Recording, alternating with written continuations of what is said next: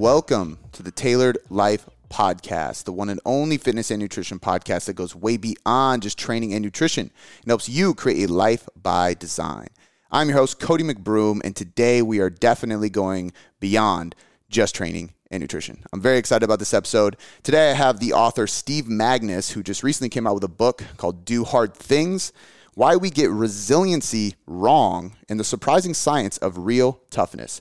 I'm very excited about this podcast because one, it's a, a, phenomenal book, but two, I think it's a topic that needs to be discussed more in today's world. And as a fitness entrepreneur, a father, a leader, I truly value hard work and the reward that comes with it and the sensation you get physically and psychologically from doing hard things. And I think it's it's a very difficult thing to do, no pun intended, because when you step into doing hard things, it is a big step to take. It's very difficult to take that first step. It's very difficult to step into discomfort and out of your comfort zone. But when you do, you are so much more likely to be fulfilled and successful in life. And that's really what we dive into today. That's what this book is about. But it's also about discussing what doing hard things is really about. Like he said, like developing real toughness and resiliency based on science. And it's not this like macho rah rah bravado that a lot of people get mistaken by. There is a lot of science behind it. And I think it's actually more appealing than some people will uh, seem to believe in today's world. So, the goal of this podcast is obviously to highlight his book, Do Hard Things, and I think everybody should go grab a copy. So there will be links to that in the description of this podcast. Uh, but ultimately, my goal for this episode as well is for you to leave being more excited about doing hard stuff in pushing yourself out of your comfort zone so that you can grow as an individual and you can be more successful, more happy, and more fulfilled in your life. So, very, very excited. Uh, you are going to really enjoy this podcast. And I know if you enjoy this podcast, you will enjoy his book, which once again is linked in the description of this podcast. Before we get into the episode, I want to shout out our coaching. It is the one offer we make, it is what we are experts at. So if you need help with your training or nutrition to lose weight, improve your performance, change your lifestyle, build muscle, whatever it is, you can head to tailoredcoachingmethod.com slash online dash coaching, or you can click the link in the description. We would love to set up a free strategy call with you and talk to you about getting your results ASAP. Now, without any further ado, let's talk to the one and only Steve Magness. All right, Steve, man, I'm excited about this one for a few reasons. Uh, number one, my assistant had to have been right after your book came out, um, emailed me and was like, "We need to get this book." Uh, for uh, everybody on the team. Like I think this would be a really cool gift to give everybody. It's right up our alley. She loved it.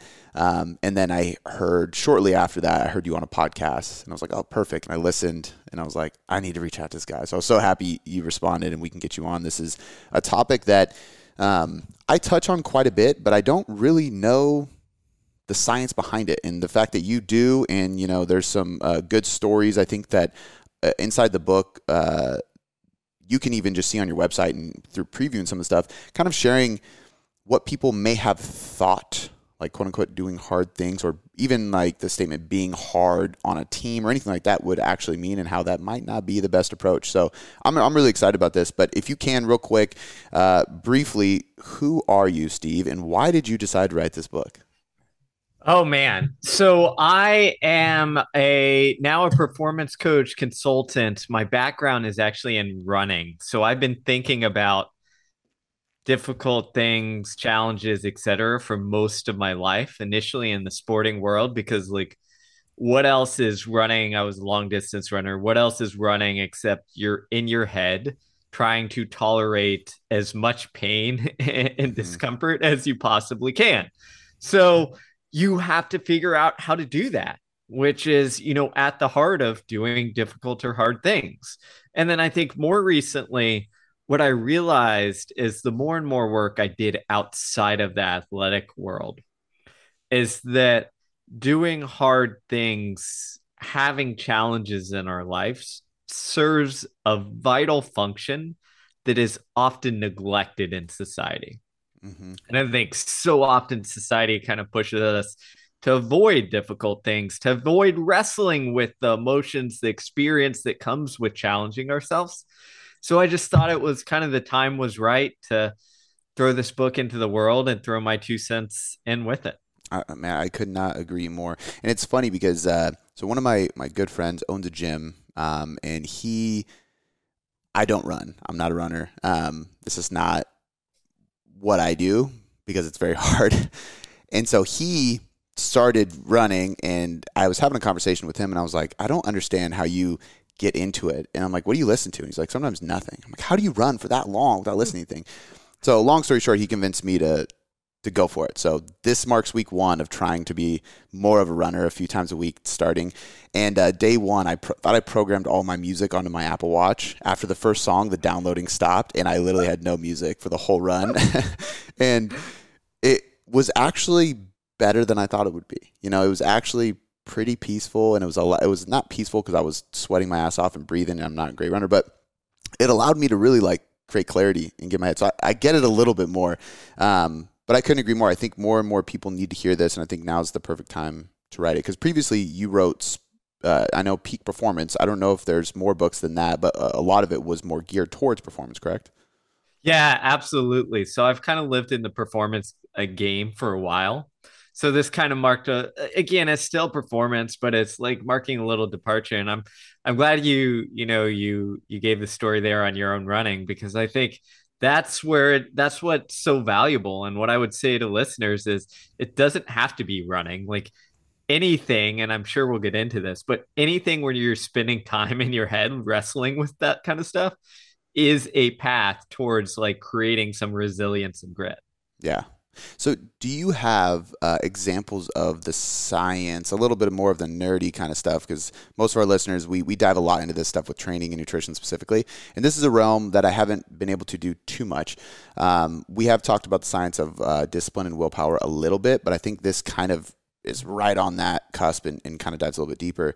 Um, but essentially, giving people some more scientific proof of like, hey, you really do need to do hard things. Like, what is it about hard things? Like, what results do those create in people's lives? And is there a scientific, like, kind of eh, backing or research or tie to this to, to kind of give people that proof?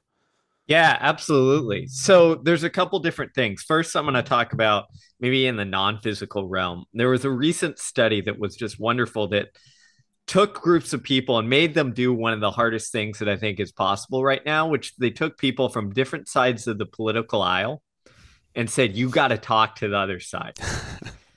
and what I loved about this study is they they split the group in half and they said, Hey, one of you, you're going to talk to your political enemy about politics. And like, I just want you to talk to them. The other side, they said, I want you to see this as a challenge, as something that's going to be incredibly uncomfortable, that's going to make you feel kind of at eh, some anxiety and discomfort and want to make you just yell at the guy and run away. But that's the point. Like, embrace that discomfort when you have that conversation, make this the, the goal. And not surprisingly, when they looked at the results of the study, the people who embrace the discomfort of that conversation a ended up getting along with the person from the opposite side of the political aisle better. And then b thought the conversation was more productive. And then c saw it as almost like an opportunity to learn and grow. And they felt like they got something valuable out of it. And i think that from a psychological standpoint if we look at the research when we put ourselves through challenges, that's kind of what it fulfills is this basic psychological need that we know we have to challenge ourselves to see if we can grow, to see if we can get better at something. And that in turn, what we know that increases what we call intrinsic motivation. Mm. So not being motivated by just like the the money, the cash, the prize, the reward, but being motivated because like this is internally worthy of you know pursuing the joy of the pursuit itself and all sorts of good research shows us that um, intrinsic motivation is what keeps us going over the long haul and makes us a, a little more resistant to burnout so I think part of it is when we take on challenges and do hard things, like we're we're stoking that fire of intrinsic motivation and seeing progress. And then the other side of it, from a science and psychology standpoint, that I think is really important is if you look at our current world, is we all feel really stressed a lot of the time. but the biology shows that it's not an overwhelming amount of stress. It's that we're almost have this chronic low grade fever of stress. Mm. So it's not like we're feel like a nine out of 10 stressed all the time. It's that we literally just sit at like four or five out of 10. And it's that chronic stress that really causes a lot of the ills to our psychological health, but also our physical health. And what some of the research shows is that it helps to kind of rewire that stress system to get back to its original intention was which was uh, originally feel stress when a lion approaches us and then when the lion is gone or we escape like get rid of the stress. Yeah. And what happens when we take on physical challenges or even mental or psychological challenges going up and giving a speech what happens is we get back to that kind of original intention of stress. We are stressed because we are doing something hard. So we feel all that adrenaline that cortisol. But once we've done that hard thing stress levels go back down to zero because the, the danger is gone, the challenge is gone. And what replaces it is that feeling of like accomplishment and feeling like you're alive and satisfaction that you get maybe after, you know, uh, lifting a new personal best or running a new personal best or whatever have you. So I think in many ways, like this, this taking on challenges fulfills us both psychologically, but also biologically in places that the modern world seems to fail us. I love. I have a few few follow up things I want to run by you. Um, so one, I, I heard of a. Uh, I'll ask these separately. Sometimes I'll ask all of them, then it just jumbles up. So I'll, I'll do these separately. But I love this topic. Um, so I heard somebody talking about a study. So I, I can't tell you, I can't cite it because I was just listening to another science based podcast.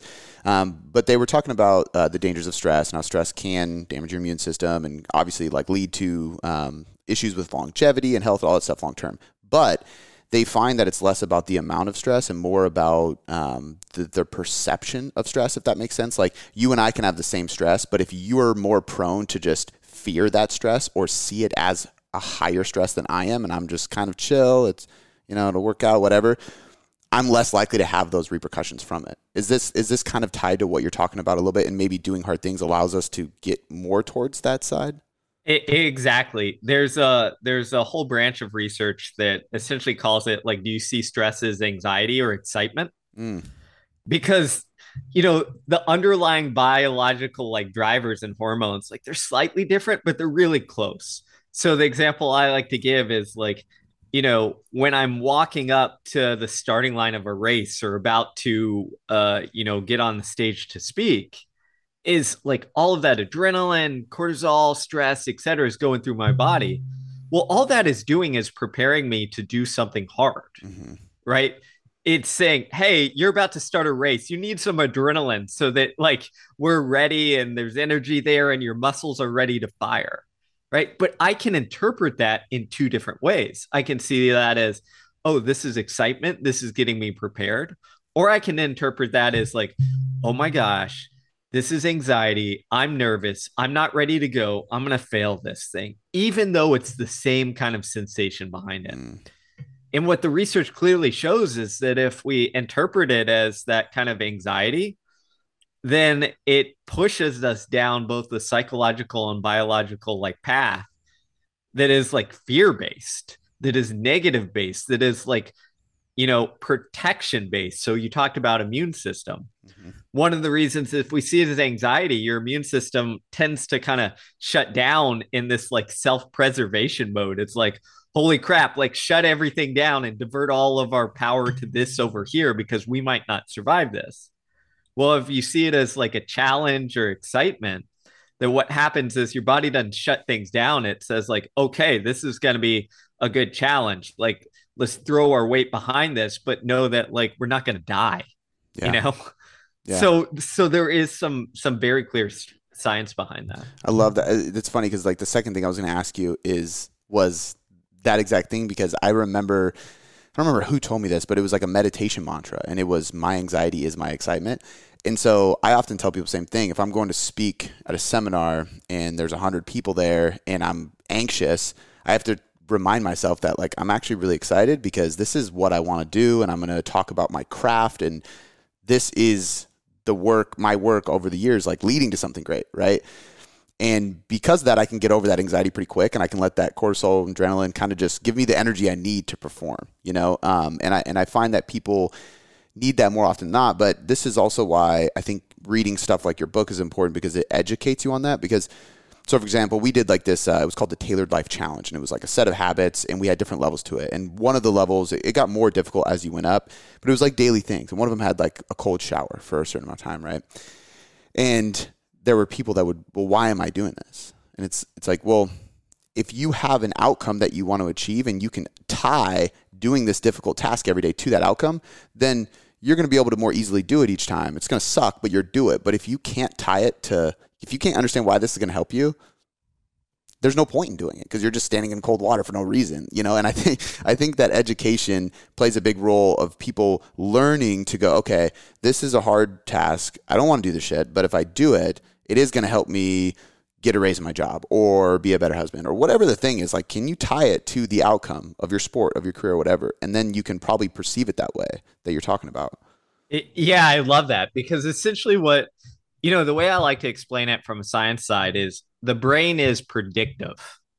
So it doesn't know exactly what's going to come but Mm. it want it wants to prepare for what's coming right so if you tie that, hey, I'm getting in this cold shower because it helps me with X, Y, and Z, that's giving your brain that context to say, oh, well, this is why we're doing this.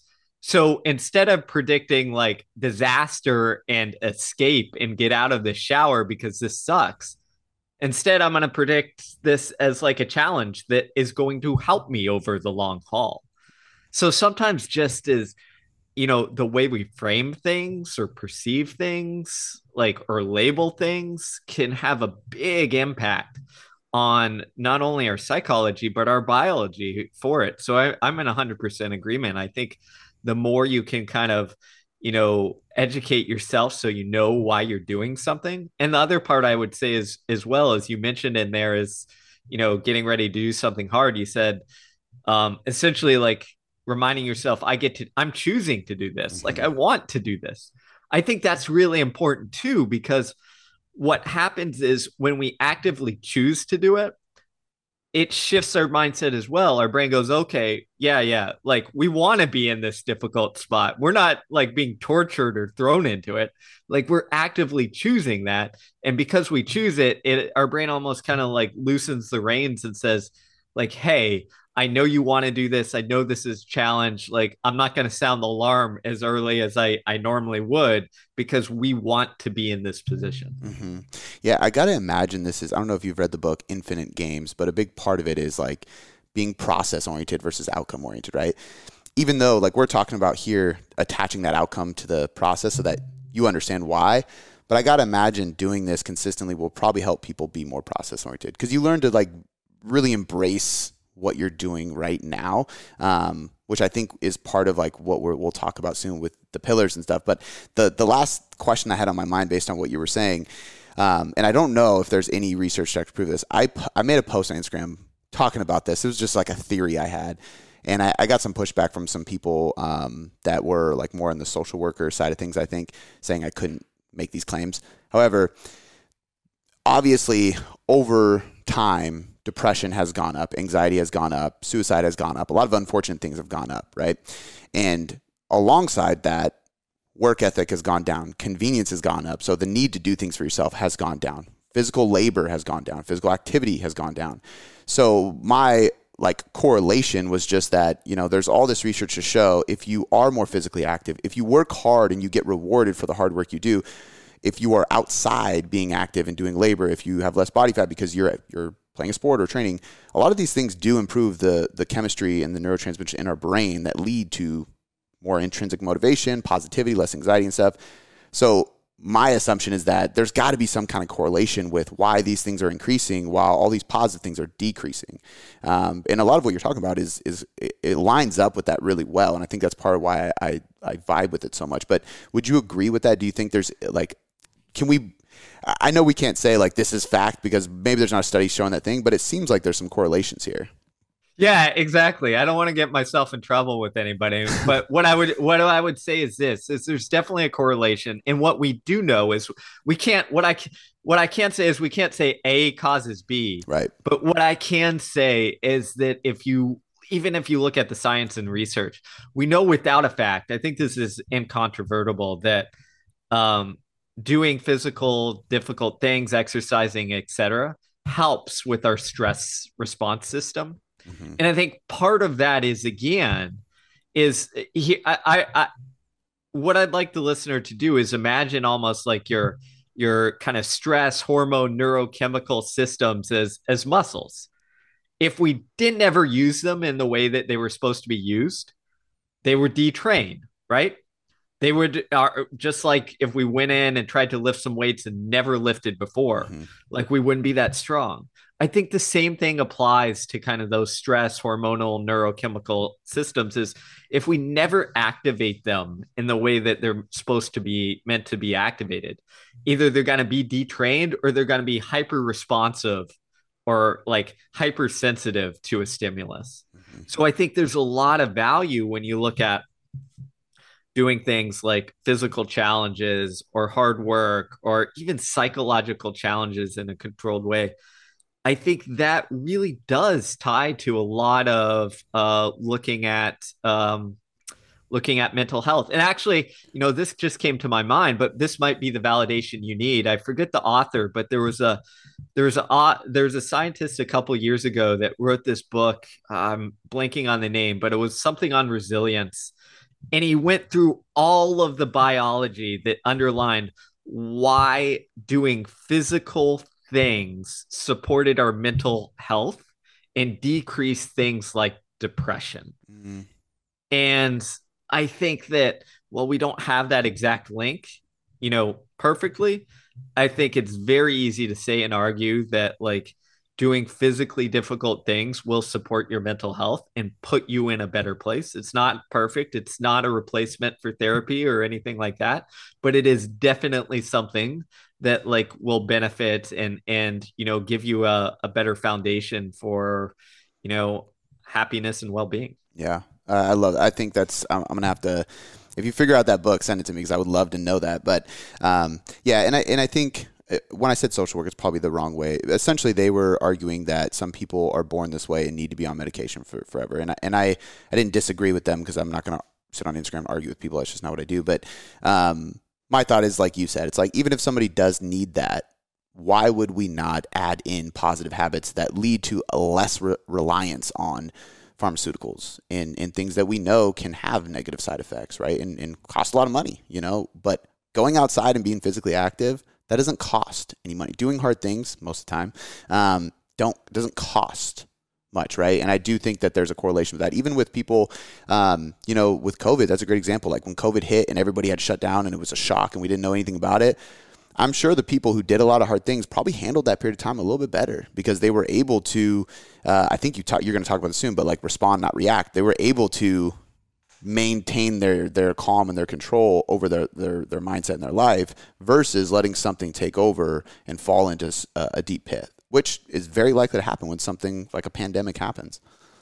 Yeah, absolutely. And and just to kind of put a pin in that last point, there actually have been some studies that compared exercise to the use of antidepressants and exercise has has actually again, not for everybody, but on average shown to have similar effects on on depression and and things like that. So I think there is a lot of value to that as well. And I think to the point you just made, especially with COVID, is again, this stuff is like a muscle. So here's here's how I like to explain it is we all have this kind of alarm that goes off in our head, right? And if I didn't exercise for a very long time and I went out the door and I tried to like just run really hard as fast as I could, um, that alarm in my head will go off really quickly and really soon because it would be like, Steve, what in the hell are you doing? This hurts a lot. If instead I'd spent weeks and months running and training, etc., that alarm goes down a little bit, even if I'm feeling the same level of discomfort, because it knows we've been here before. Mm-hmm. Like, we don't need to freak out. This isn't life or death. the same thing applies when we look at doing all sorts of challenges. And in this case, COVID, which I think validates what you just said there, is that if you have trained that kind of alarm system in your brain to know that, hey, this is going to be difficult, this is going to suck, but we're going to be okay then you're you're gonna not perfectly, but you're gonna have the skills to cope with it a little bit better. Versus if you haven't, and you get thrown into this situation that is incredibly harrowing where or hard that you have little or no control over then your brain is to freak out that alarm is to be like you know a five alarm siren going off in your head and if that happens like of course you're going to default to like apathy and unease and anxiety and not having anything to do because you know that's kind of your your brain's protective mechanism so i think absolutely it, it plays a big role this uh one last thing before we get into the pillars. Um, like, so I read I read this. Uh, I don't. I think it was a. I don't know if it was a meta analysis or just like a review of some papers or whatever. But it was essentially on um, uh, women surviving breast cancer um, who either were or were not um, religious. They had some faith, and it didn't even say specifically what belief they had. I think it was a mixture, but they showed an increase of survival rate when when they believed in some kind of God, and they kind of tied it into the science of self belief and how I've looked into a lot of placebo research just from. I mean, what we do is training nutrition supplementation. There's a lot of placebo effect with these things. But I got to imagine there's some kind of self belief placebo tie into this. I don't know if you've looked into some of that stuff, but just showing that if because one of the things I did recently was a, uh, a, a podcast on willpower, and there was a study that basically tried to figure out why some people have more willpower than others. And it kind of just boiled down to the people who had it just looked in the mirror and said, I have it. and they just believed that they had willpower and now they have it. So, t- like, this is where I tell people all the time too, like the cheesy, like self talk affirmations in your journal, look yourself in the mirror and say some things out loud, like as, as corny as it may sound. I think there's something to a lot of these things because it, it does kind of create that that story and the narrative in your head that you can do it. And then these hard things you're talking about are probably way easier. Yeah, you know, it sounds really cheesy and corny, but like the stories we carry around in our heads are so powerful. And actually there's there's yeah, there's lots of data and research on this. This is why one of the more effective uh, therapies that that therapists and psychologists and psychiatrists use is called um as narrative therapy where you essentially write your story down in your journal and then rewrite it more compared to what you what you would say is like your ideal self, mm. the self that you want to be. And the reason that's uh, effective is because as humans we're storytelling machines. Like it's kind of how we devolved and or evolved and developed, you know, out on the savannah when you're looking, you know, way back in the day. It's mm-hmm. stories like held on because we couldn't write stuff down. We couldn't like anything else. So stories played a central key and role. So the point being, like stories in general are powerful, and the stories we tell ourselves, I think, are even more powerful. So sure we can call it placebo but the power of like self-belief or belief you know having some sort of belief or purpose is incredibly powerful in fact there's a there's a theory in exercise uh, science and exercise physiology that essentially says that when we're exercising hard, we're running a race, lifting weights, or what have you, we never actually get to like our our full potential because our brain holds us back. So if we're running our marathon, our brain literally shuts down our muscles and all of that before we get to like overheating. You know, for most of people, every once in a while we have a haywire but for most people it shuts us down before we get to like where we're in actual danger or ran out of actual fuel in our muscles but one of the ways that we can kind of push a little further into that is if we have what's called a self-transcending purpose. So mm-hmm. getting back to that mm-hmm. religious study and in, in mm-hmm. breast cancer survivors if it's if we if we know or we believe i'm not just doing this to get the the trophy or for me out here but I'm doing this as part of, I don't know, my expression to God, or because I'm raising money for charity of cancer victims, or because like I'm taking on this challenge to support my friends or family or whoever who's going through something. Like whenever we have a purpose that transcends just kind of our inner selfishness, we're able to push further into that kind of like danger zone and our brain kind of loosens the reins a little bit to allow us to do it. So I think, you know, if if you're going through the one of these challenges, this is why meaning and purpose and and having something behind, you know, or a reason behind why you're doing something is so important and so powerful because it'll make the difficult seem a little bit more manageable. Yeah. Oh, it's so good. It's uh and it and I would say it works in the exact reverse too. If somebody's getting ready like so for me, going on these runs, if I'm going into it like my knees are gonna hurt, this is gonna suck, I have no music, like I'm screwed. it's not going to be a good time. But if I go into it reminding myself why I'm doing it, what the challenge is going to make me better at in other areas of my life, so on and so forth, like it'll pay off, you know, and it'll be a lot easier. So um, I love that. Uh, the the last question I have before we get into the actual pillars is really just because uh, I think it's context people will need before understanding more of this is how do we define hard? People always like have asked me, I want to build discipline or I want to do a challenge. So how do I choose what to do? Um, and I've never really had a good answer. I just kind of ask them what things come to mind and we kind of try to like narrow it down. But how do you define something as hard? Like what is the hard thing and how like because then I think you know, to adding to that, sometimes people can shoot way too far, and it's like, okay, you don't need to do that much, but you need to do something. It has to be uncomfortable. How do you determine that?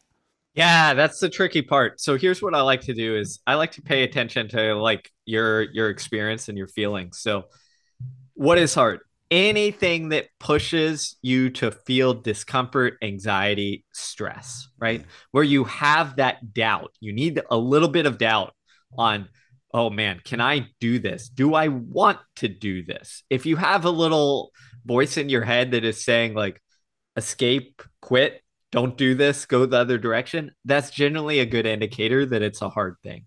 Now, the other part of that that I think is really important that you brought up is we want to make sure that we're challenging ourselves appropriately. And most of the research in psychology tells us that we need something that pushes our bounds, but isn't pushing it so much that like it's impossible or would need you know a near miracle to accomplish.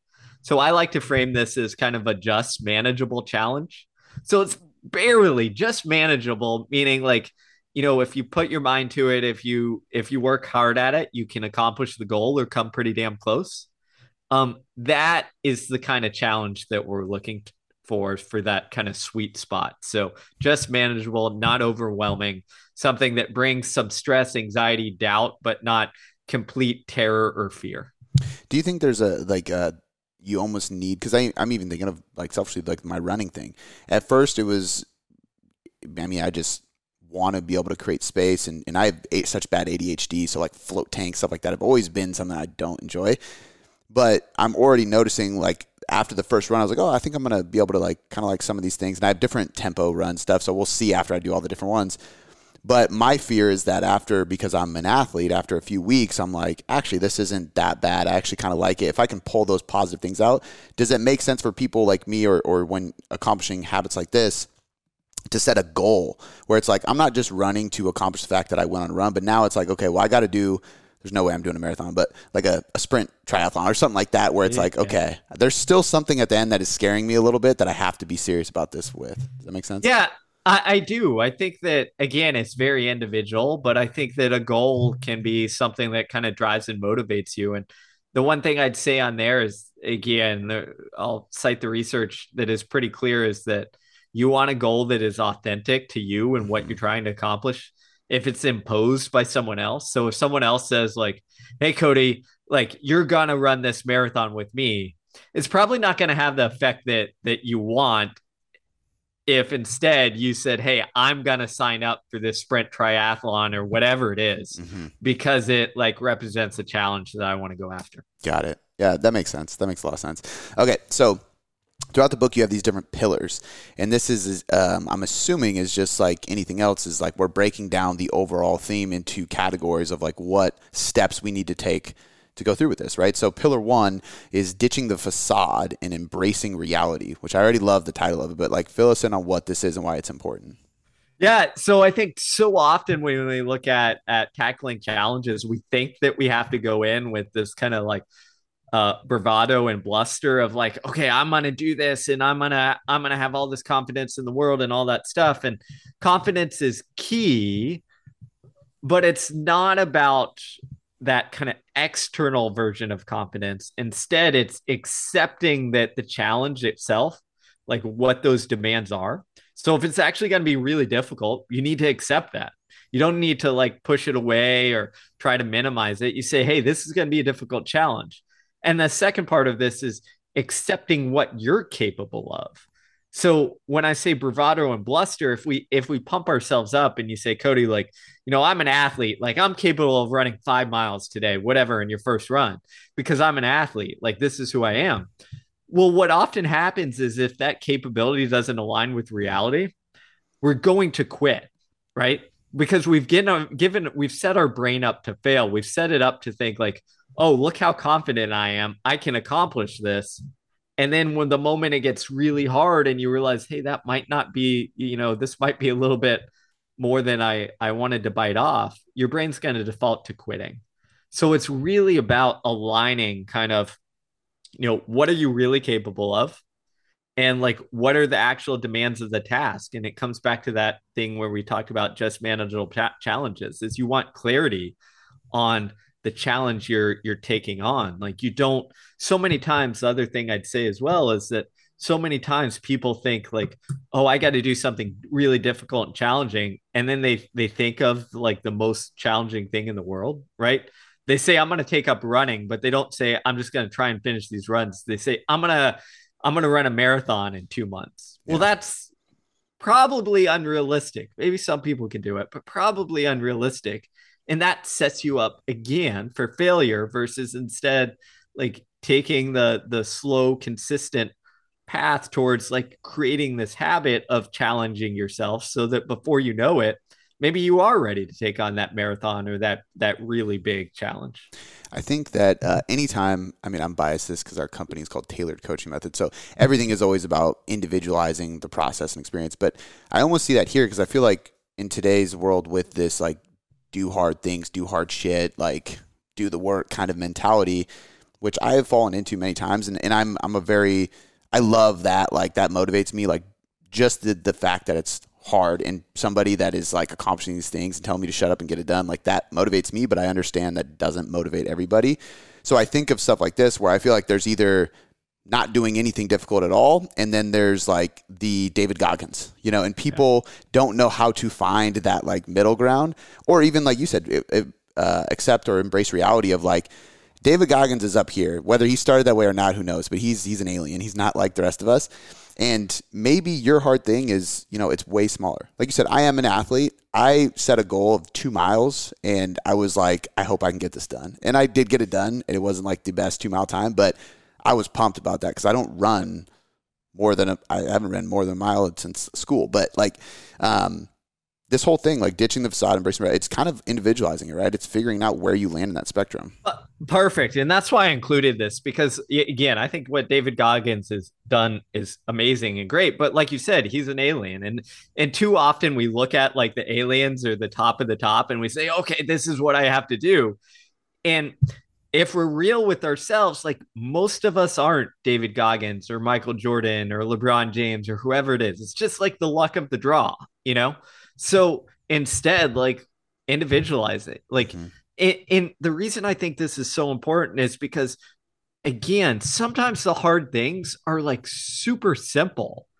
Like nowadays, I'll, I'll tell you, I, I used to work with a lot of college and high school kids and athletes. And sometimes the hard thing for them was literally calling people on the phone instead of texting mm-hmm. and making that a habit. And you're sitting, and you know, someone like us, like we'd be like, what? How's that hard? But if you've grown up your whole life and just texted, texted, texted, like calling people and having conversation with them might be kind of freaking hard or calling a random stranger.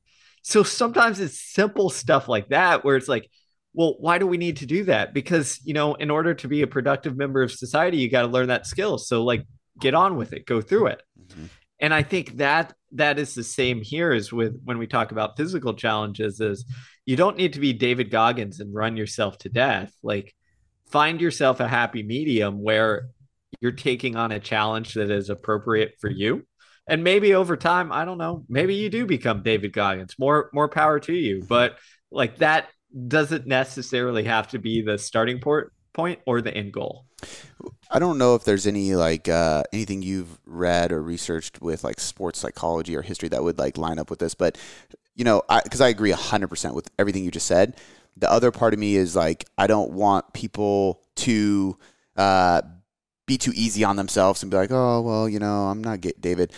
And the reason my mind goes here is because I've always looked at people like I don't I don't play sports. I just train. So I look at people like Michael Jordan, Kobe Bryant, all those people and I would never go, you know, I'm to start playing basketball and I'm to I'm to be I'm to be like them, you know. But I could I could think of myself having the same work ethic they did. It's something else, you know. And I think that's something that people could also take from this is like, hey, you might not be David Goggins, but what could you put that level of intensity? Maybe not even David. He's like he's on another level. Let's say let's just say Kobe, Kobe Bryant or Michael Jordan. Like, if what could you put that level of work ethic and intensity into that you are already naturally good at or care about?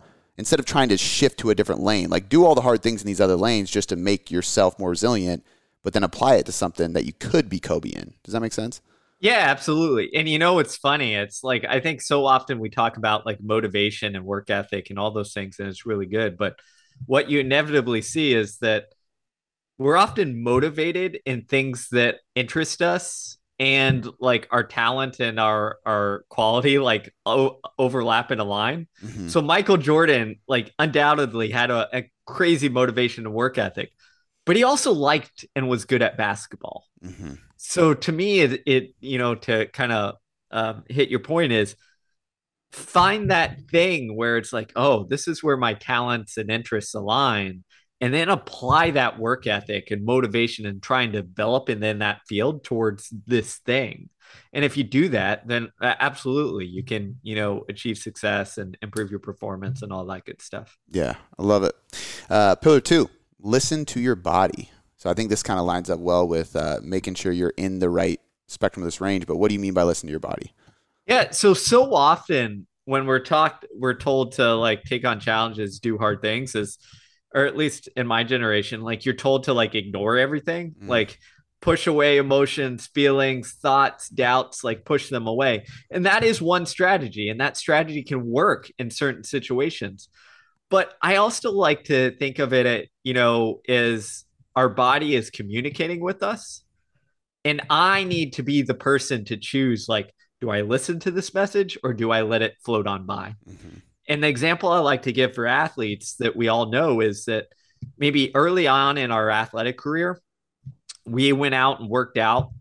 You know, we didn't know the difference between soreness that meant like, hey, I was just training hard, and soreness that meant injury. Mm-hmm. And the only way we learned how to distinguish that is we we went and did difficult things, worked out, and listen to our body to understand, oh, no, no, I can keep training through this one. Or, you know, oh, my calf feels a little bit like this.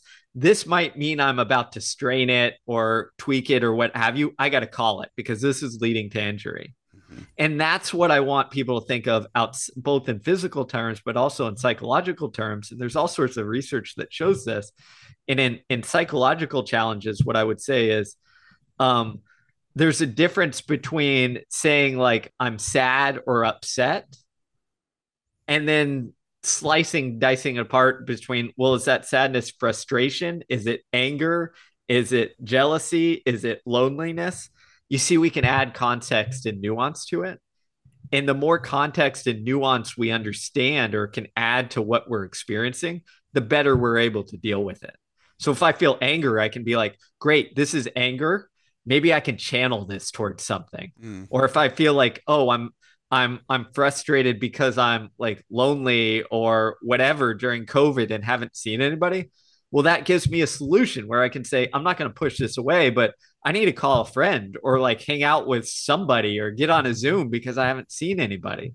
So when we listen to our body and can can understand it, then it gives us a little more information so that we can kind of decide what the solution can be. Yeah, it's funny. I, I think of uh, my daughter's four, and like we're we just got done trying to teach her some of this stuff because like uh, everything hurt her feelings, and we're like, well, let me tell you what frustrated means, or you're being impatient, or all these things. Like it's not like that doesn't even make sense. That didn't hurt your feelings. Stop. Um, but the the training analogy is really great too because I even think of like brand new clients who are like, hey, like my my leg hurts, and I'm like, okay, well, where on your leg? They're like here. I'm like, okay, your quad. Okay, when does it hurt?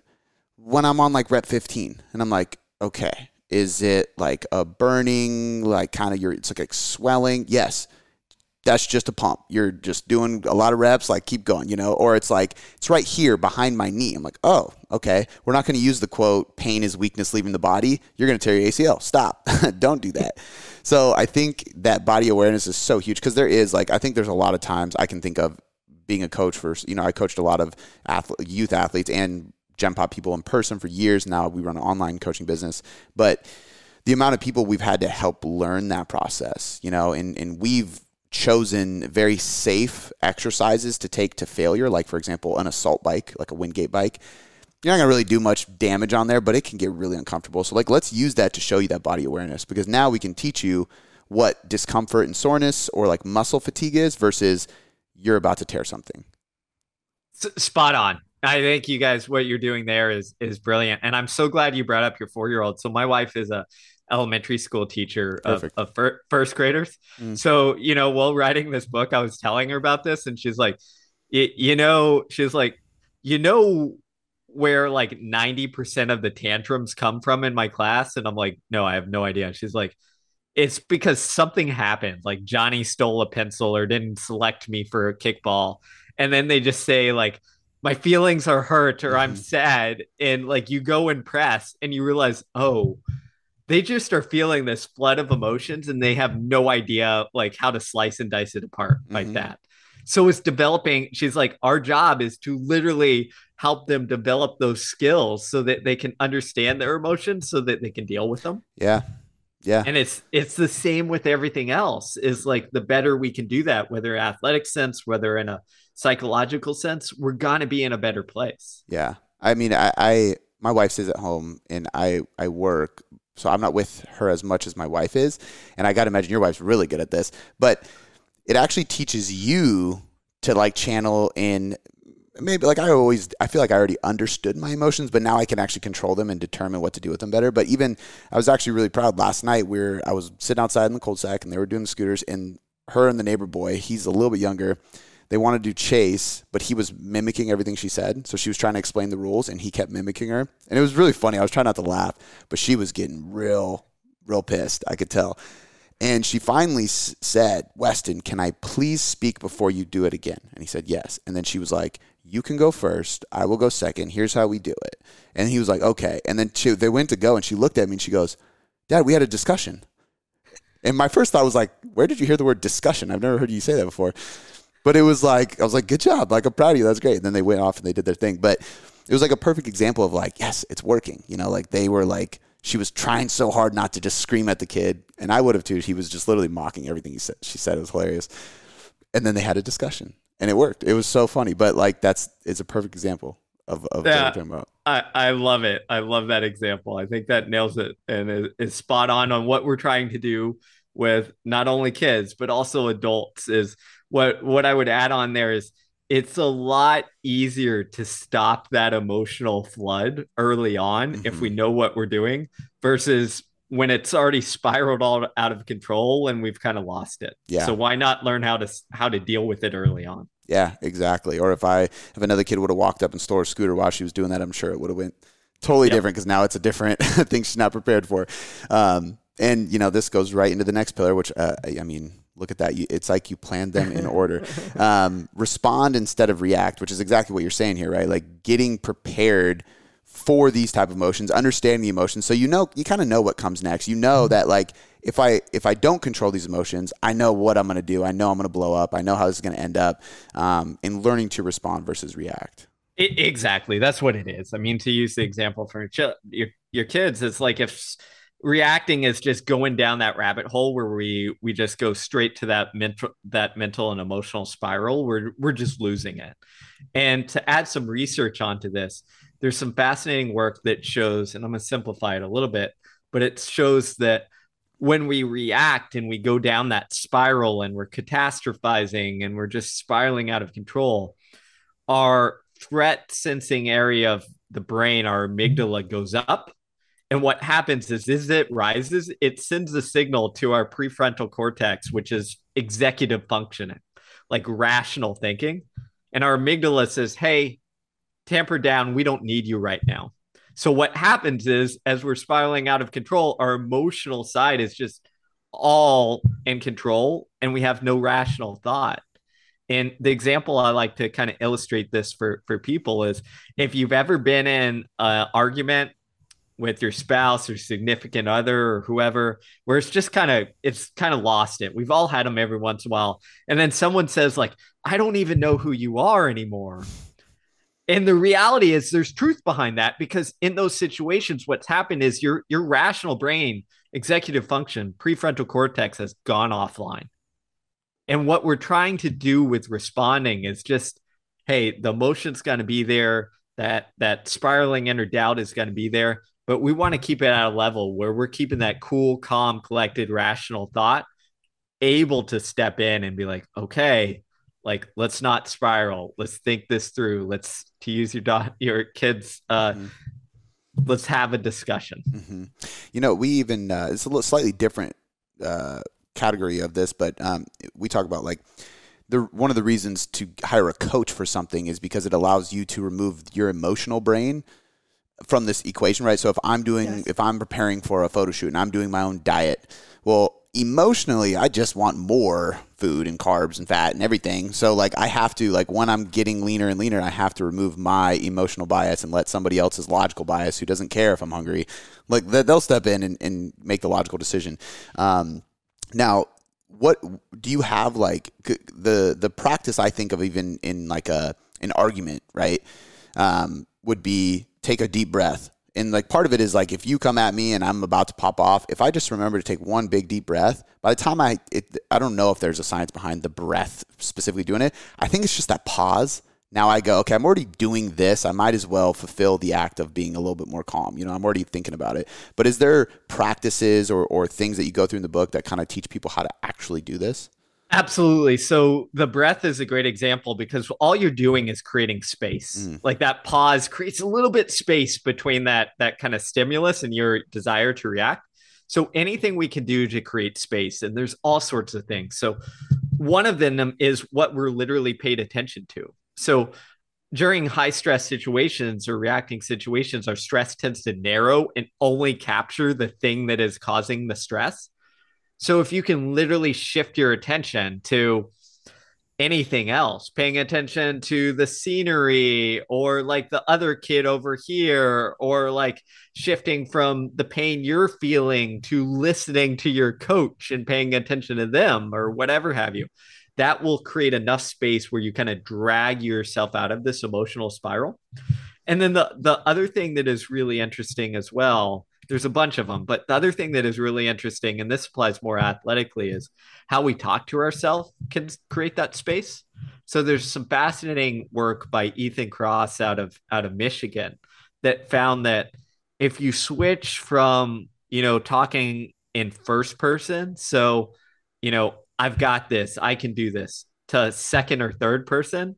So come on, Steve, you've got this what happens is our brain literally interprets it a little bit different and creates a little bit little bit of space or what they call psychological distance which dampens down that kind of emotion that comes with it. And it sounds really weird to do but the reason is pretty simple is because we're so used to talking to ourselves in first person that if i say even even now if i say come on steve that sounds a little weird. Mm-hmm and because it sounds a little weird our brain almost like pauses to think like okay. And then the other one that sounds even crazier but works in athletic realms is taking your inner voice to outer voice. So if you're sitting there being like come on steve if you just start talking to yourself out loud it actually has that creating that psychological distance effect. Now if you don't want to sound crazy talking to yourself i get it what I would say is talk to someone else. So tell someone else, maybe a competitor or teammate or fellow person working out, tell them what you want to hear. You know, come on, Jimmy, we can do this, etc. And what happens is your brain still hears that, still creates that psychological distance. It dampens down that kind of like emotional reactivity that's going on. Oh, that's so cool. I think of uh, a few things. One, you you actually hear you see it in movies where it's like, Cody, get your shit together you got to make, you know what I mean? But a lot of times in the scenes, if you really think about it, it's them looking in the mirror and then the camera is like actually facing the mirror of themselves while they say it. And it kind of gives that illusion, you know?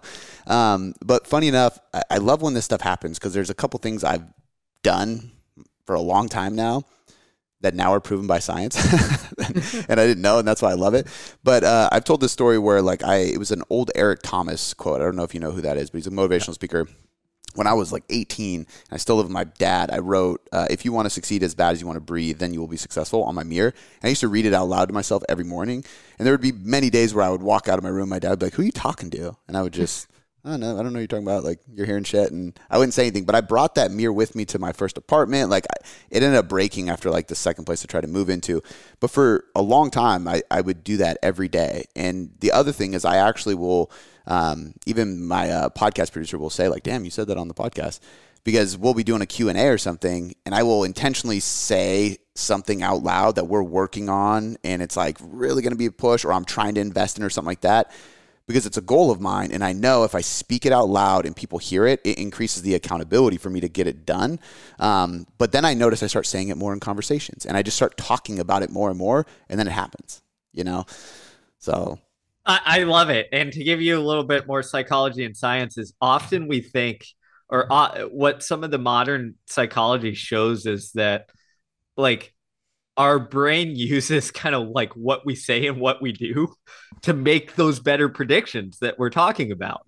So if you're saying it out loud and out loud over and over again, it's almost like our brain goes like, "Oh crap, like we're talking about this. We must actually mean this and this must actually, mm-hmm. you know, mean something and we care about it."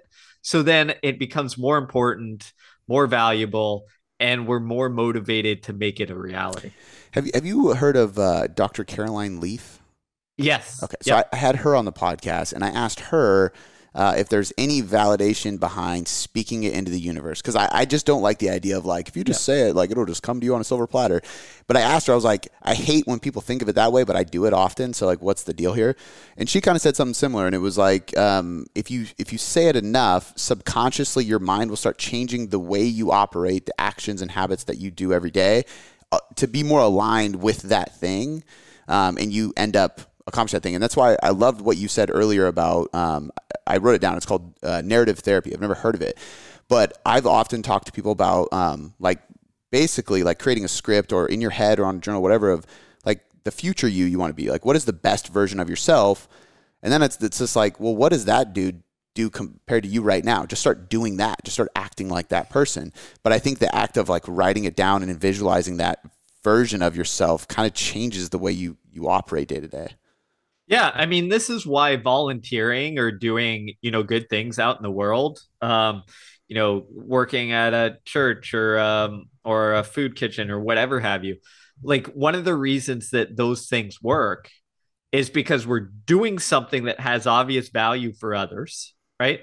And our brain kind of interprets it as like, oh, we must be a good person. Mm. Like this must be meaningful. This must be part of who I am. Like I am a good person because like I'm volunteering my time, energy, and effort to do this thing uh, that is you know that is valuable to others. So I must not just be a selfish person.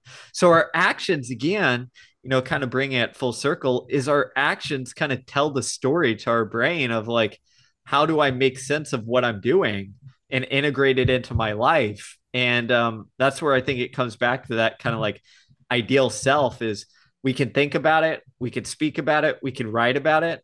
We can also do things. And if we do those things then like what happens is we're going to get closer and closer to kind of putting a story together where it's like oh i am this person who does good things works hard you know has high ethics or morals et cetera et cetera. Yeah Absolutely, um, and that that brings us to the final pillar. This is like perfect time wise too.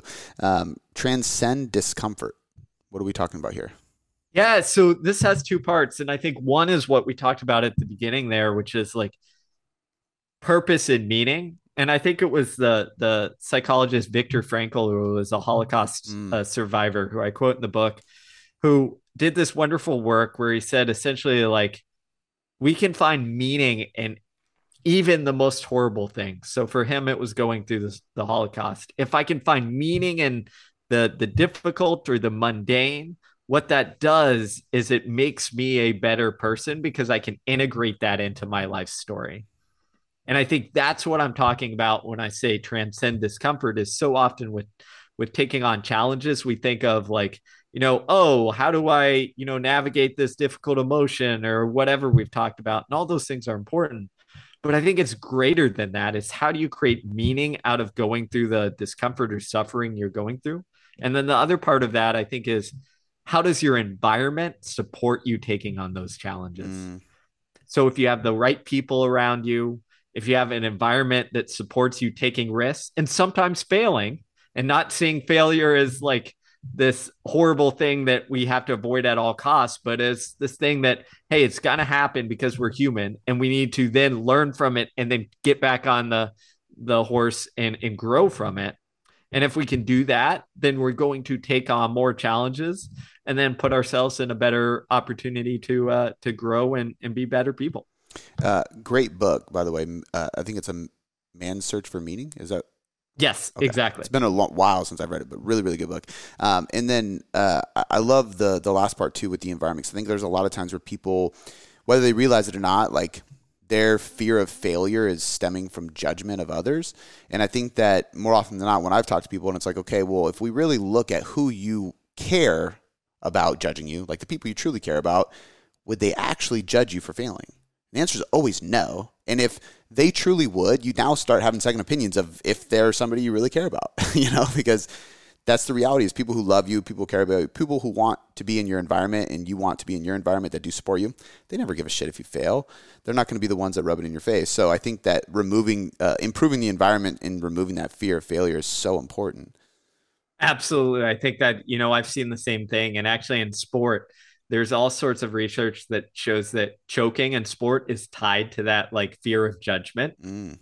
So if we can, uh, you know, minimize and eliminate that, because you're right. Whenever you ask people, I always, I would always do this with athletes. I'd be like, "Are your mom and dad or coach or whoever are they really gonna hate you if you fail?"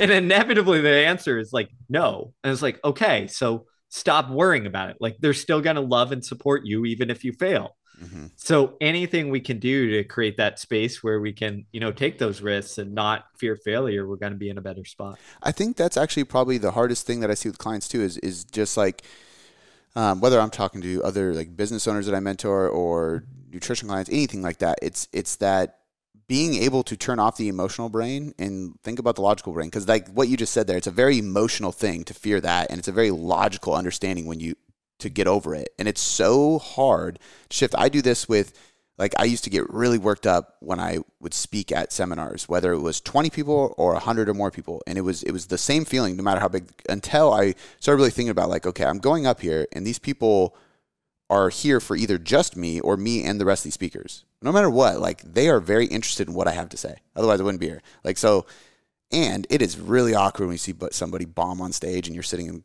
in there. So they don't want me to lose. They want me to win. They want to support me. Like, and I started really thinking about that. I was like, nope, I'm supposed to be here. They want me to be here. That's like the the logical thing that makes the most sense. And it just completely, I'd still get like, you know, ready, but I could look at it as excitement versus anxiety, like we talked about earlier, way easier when I understood that. Yeah, absolutely. It's just kind of reframing things and seeing things clearly. And if we can do that, we're going to be in a much better place to take on whatever challenge we're going to face. Yeah. Well, man, I love this is I mean this podcast is like I was really excited about this one, and I'm really glad we did it because this is like exactly what the kind of stuff I love talking about. Um, but it's always just like random thoughts in my head that I just kind of blurt randomly. So now we have some science behind it. Um, I want to tell everybody where they can find uh, whether you you know what social platform you're on, as well as your website, because I know your website has like um, your books and everything like that. And wherever you want people, whatever's the best place for them to buy your book, not just Amazon if that's not the place, but like wherever the best is for you, let them know so they can check out all your content and find the book. Yeah, so you can get the book uh, "Do Hard Things" wherever you want. Honestly, it doesn't matter too much. Amazon, Barnes and Noble, your local bookstore, wherever you want to buy it is is fine with me. Um, and then you can check me out. I'm on all social media, Twitter, Instagram, all that stuff at Steve Magness. And then um, you can find all my stuff, newsletters, etc., at stevemagness.com. Perfect. We will link all that in the description of this podcast. And again, thank you for your time. This has been a really, really cool podcast. Yeah, no, thanks, man. I really enjoyed it, Cody. You're doing some great stuff. So glad to have the conversation. Thank you.